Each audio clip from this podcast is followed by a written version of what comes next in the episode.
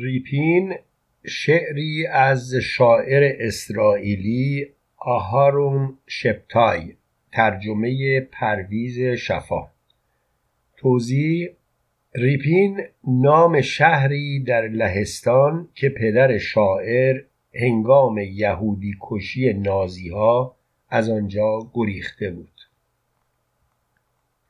این موجودات کلاه خود به سر و جور جامه نظامی بر تن آیا واقعا ممکن است یهودی باشند؟ یهودی که چنین لباسی نمی پوشد با سلاحهای آویخته بر خود همچون جواهرالات او که به لوله تفنگ نشانه رفته به هدف اعتقادی ندارد. چرا که ممکن است انگشت کودکی را درد بیاورد. کودکی که از در خانه بیرون می آید و دوباره به آن خانه برمیگردد. یهودی که به انفجار باور ندارد. انفجاری که آن خانه را ویران می کند روح زمخت و مشت آهنین طبیعی است که از اینها منزجر باشد.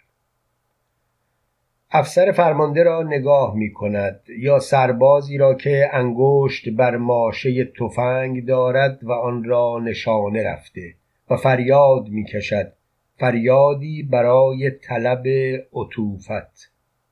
و این چنین است که سرزمینی را از صاحبانش نخواهد دزدید و نخواهد گذاشت آنان در اردوگاه های پناهندگی گرسنگی بکشند. صدایی ناهنجار که خواهان بیرون راندن مردمان است از هنجره زشت و ستمگر. این است نشانه قطعی از ورود یهودی به سرزمینی دیگر. همچون امبرتو ساتا در شهر زادگاهش خود را پنهان می کند توضیح امبرتو ساتا شاعر ایتالیایی.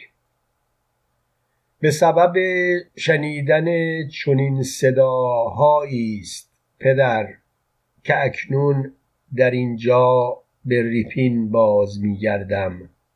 به پسرکی که تو باشی.